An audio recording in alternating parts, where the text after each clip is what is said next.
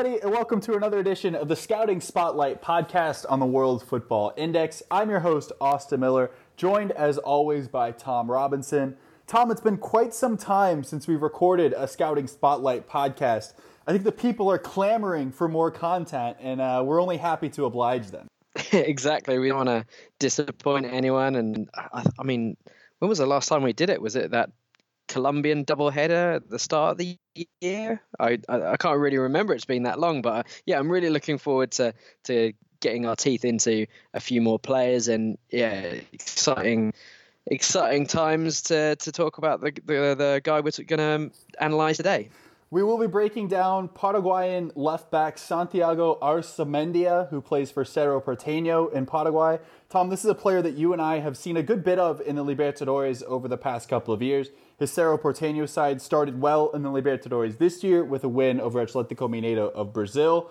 A player, though, Tom, that maybe isn't quite getting all of the buzz that you would expect of a player who, who has demonstrated what Arzamendia has demonstrated so far in his career. Uh, Break down him as a player for us, if you will, and maybe try to answer that question if you think there's any particular reason why he's not getting the buzz that uh, you'd maybe expect. Yeah, it's. I mean, in terms of the, the lack of buzz, I think it's purely the fact that, I mean, it sounds harsh, but maybe just because he's Paraguayan, then they're not get they don't get as much attention or coverage as the Brazils or the Argentinas or or even, you know, Colombia, Uruguay, Chile. Uh, I think it's. Doesn't help when the national team sort of falls out of uh, of the World Cup qualification cycles, and and if they're not being talked about, then then I think there's an obvious knock-on effect for for the league. I mean, the Paraguayan league's never going to be one that's the the most followed by English speaking people, um, but I think that there's there's something interesting brewing there, and there's a lot of promising players, and Arzamendia is one of one of those. He's um. An, an absolutely flying fullback, wing back. It's, I, th- I think probably he he falls better into the the wing back rather than the fullback category, purely because, you know, he's he's had time uh, as a youngster playing on the wing, and he's he's he's one of these guys who's maybe not quite uh, an attacking midfielder, but not, you know, a proper defensive fullback. He's someone who in in the right system can give you great width. Um, acceleration, crossing ability, uh, and can can even pop up with some some pretty spectacular goals as well from range. If he if he's given a bit too much space, he can he can go on the outside. He can cut cut inside. Um, yeah, a really dynamic and uh, and interesting fullback who. Uh, Who's, who's been doing great things for Cerro. Yeah, twenty-one years old, Arzamendia has spent his entire professional career at Cerro Porteño. He's made sixty-seven professional appearances for Cerro. Um, he's appeared in the Copa Libertadores. He had a really impressive performance in the Libertadores last year. Tom, he was instrumental on Cerro Porteño's goal in their Libertadores opening win against Atlético Mineiro this year. Uh, he's a really good player, and I think he's one that we'll certainly keep an eye on. And at twenty-one, he's kind of right entering that peak where it almost feels like he's ready for that move. Maybe not to Europe, but uh, I saw he was linked to Club America in Mexico, which I think would be a great move for him. Uh, a move to a bigger club in Brazil or Argentina, uh, perhaps even in Brazil, where fullbacks obviously are really sought after, particularly an attacking fullback like Arzamendia. Do you think that's the, the next step for him? And do you think that that timeline is kind of correct in thinking when he could possibly move?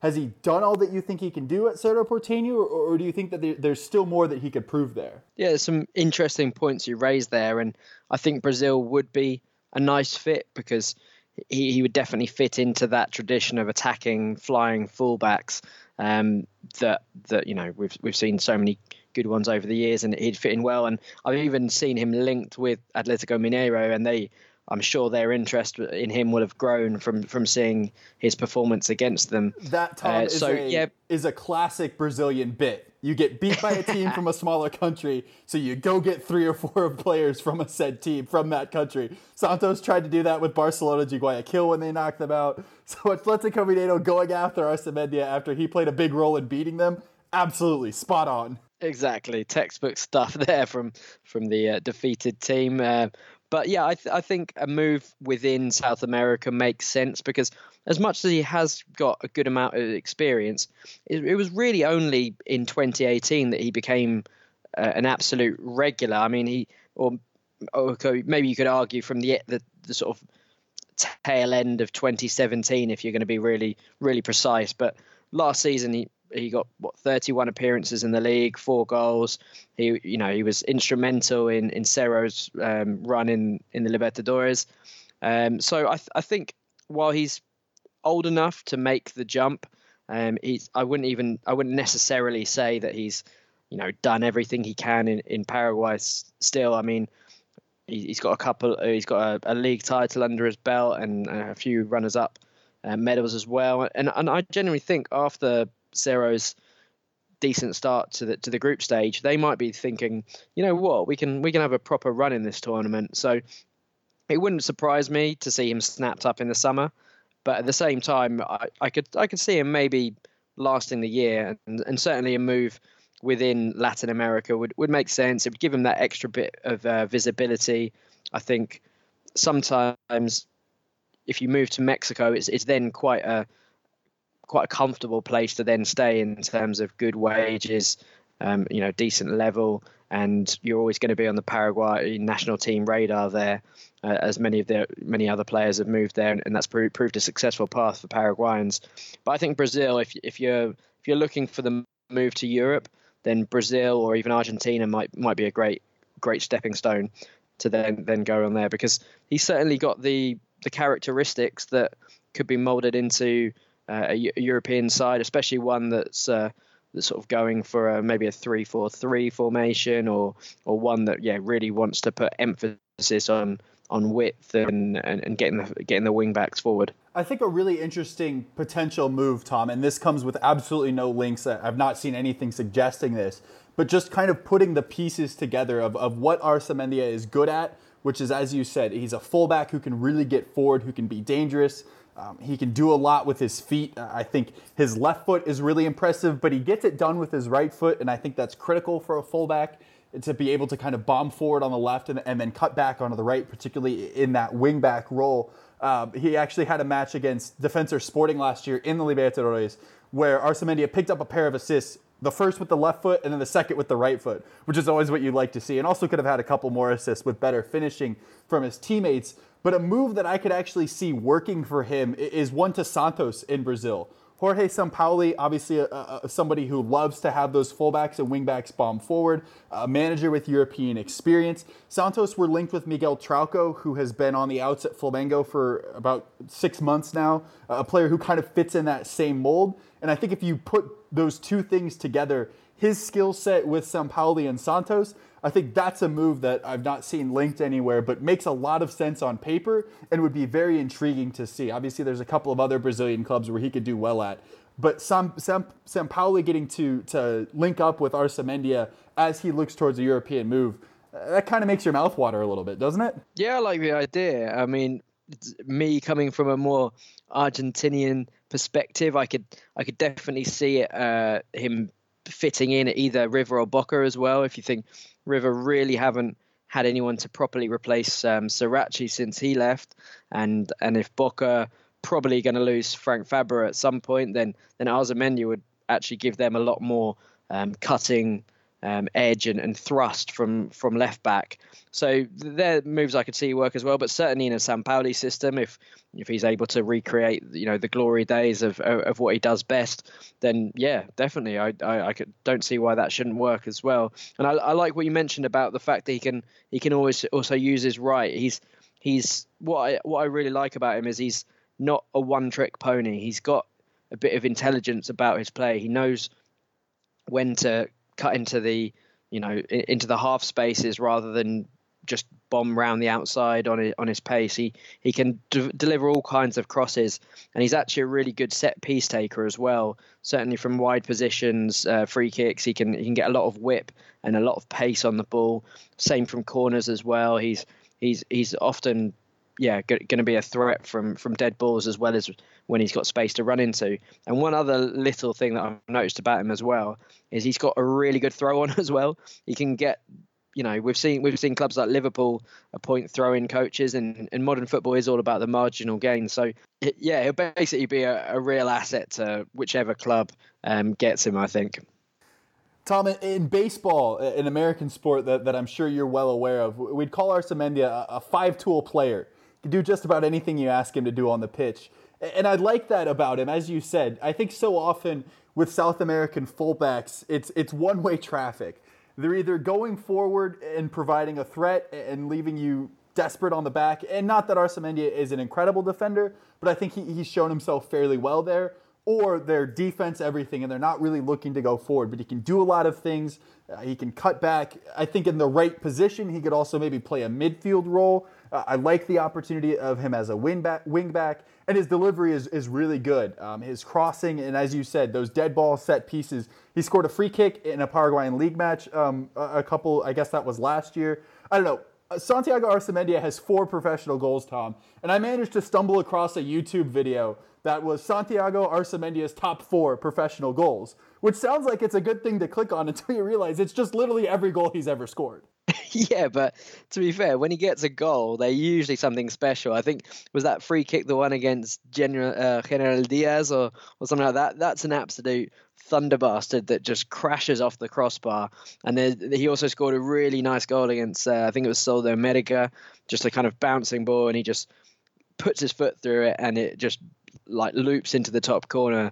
So, uh, I mean, I think you're maybe just um, a little bit um, sore after the fact that one of one of the goals that he has scored was against your beloved Palmeiras. Tom, we have to talk about that. I knew we would get to it eventually. We did have to talk about that goal.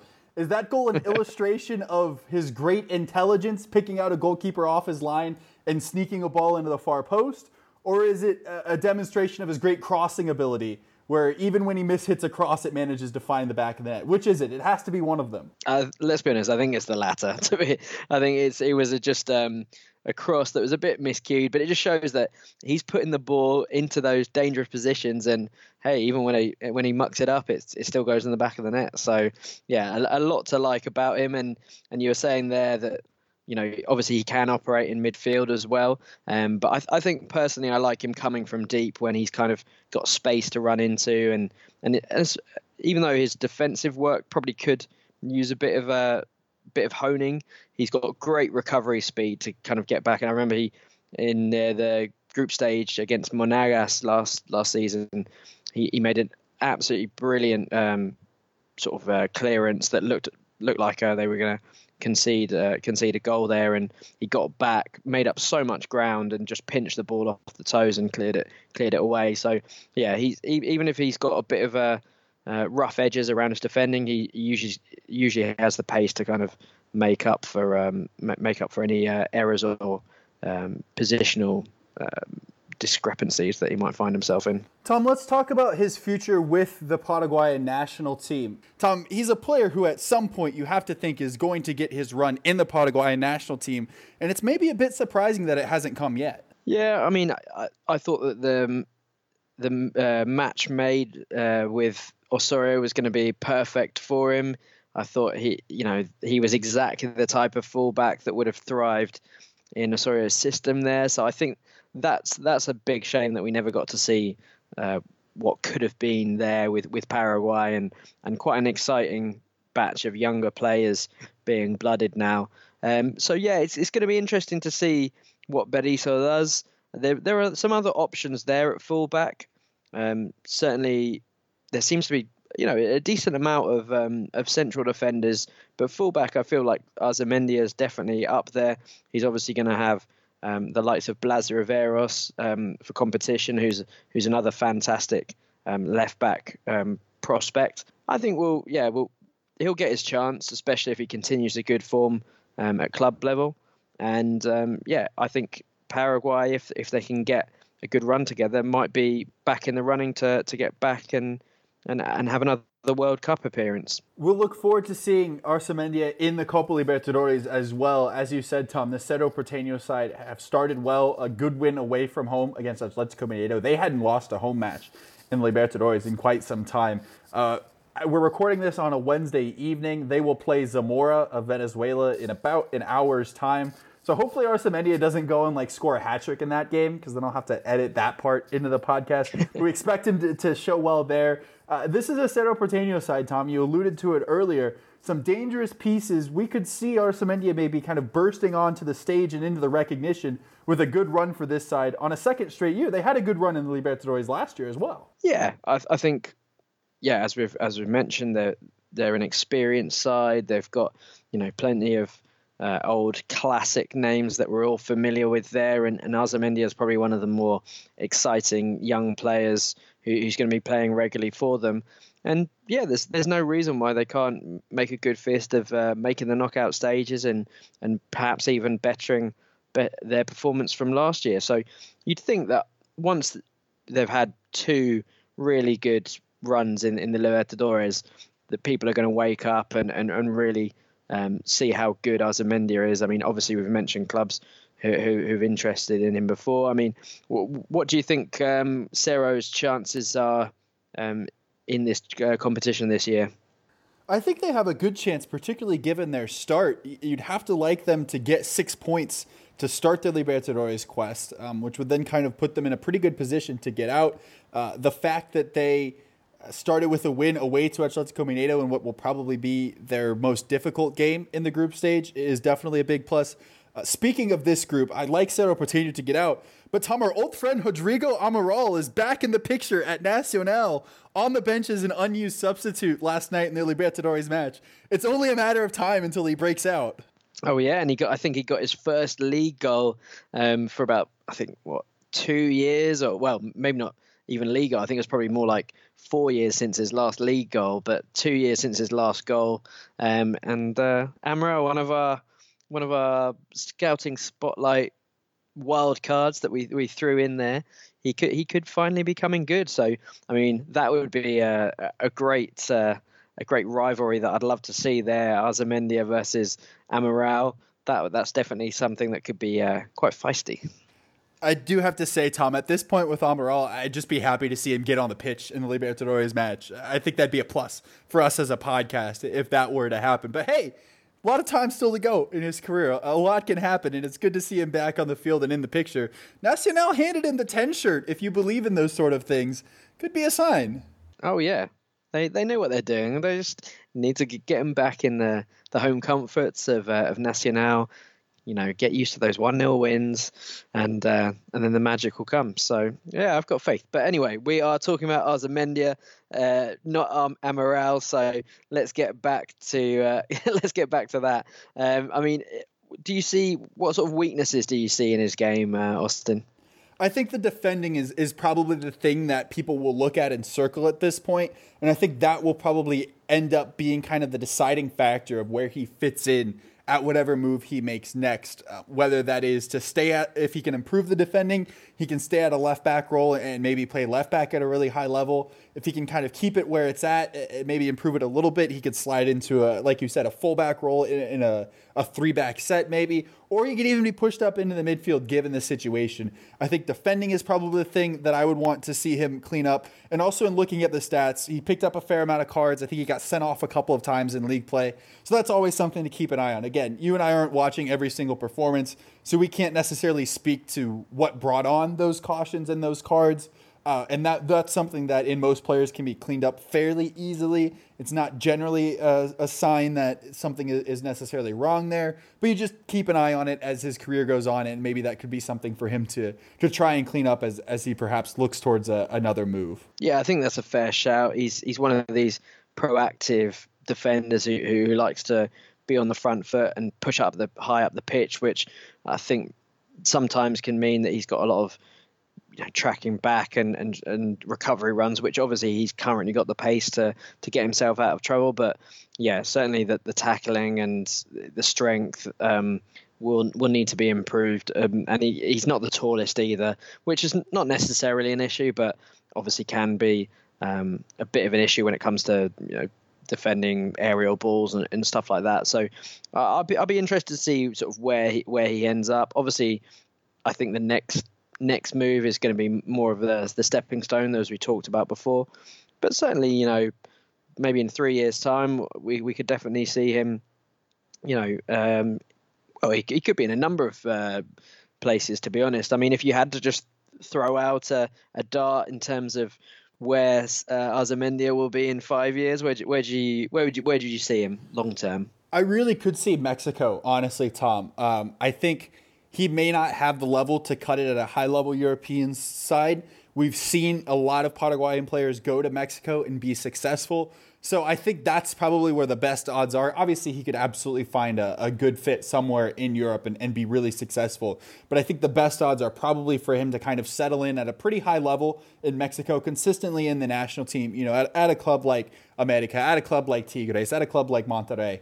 I think that would probably be the safest bet. But again, anything could happen. And who knows? There there could be a European team with a really good scouting system who comes in and takes a punt on this guy at a really cheap price from Cerro Porteño and sees what they can develop. Because, look, again, he has all of the tools to be a really good player. Yeah, definitely. And um, I think I think another potential stepping stone that we haven't really talked about could be the M L S as well. Um, certainly we've seen... Um, Almiron do very well there, and he's he's gaining all kinds of new fans um, over in over in Newcastle now with his performances.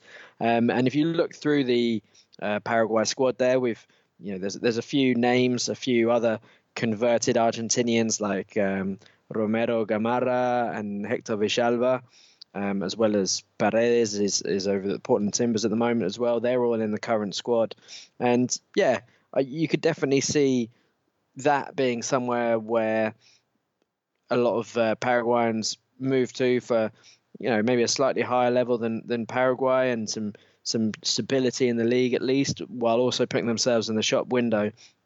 So yeah, it's it's going to be interesting. I th- I think give give it a few years, and especially if if Paraguay as a national team kind of steal back those those that spot that traditionally Um, Ecuador or Peru have, have been taken in recent years and, and become a bit more um, in the in the spotlight for, you know, your casual football fans, then then you could see this budding generation that's uh, that's bursting through, you know, start making more waves in Europe rather than being more dotted around um, Latin America as, as most of their squad seems to be at the moment. So it's going to be interesting, and it, it's yeah, I, I find that sort of um, duality in terms of a player's career being being helped by the success of the national team quite interesting, and and how I think they could both complement each other in that way. Well, we will certainly look towards that. Uh, we'll look forward to profiling Arzamendia again eighteen months from now and, and see where he's at, you know, when we do one of our Catching Up Scouting Spotlight podcasts. But we really have gone on long enough, so we'll end it there for this edition of the Scouting Spotlight podcast. A big thank you to Tom, as always, for joining me. Be sure to follow the World Football Index on social media for all the latest from us. We'll have more Scouting Spotlight podcasts hopefully coming over the next couple of weeks. But as for now, all that's left for me to say is thanks for listening and goodbye.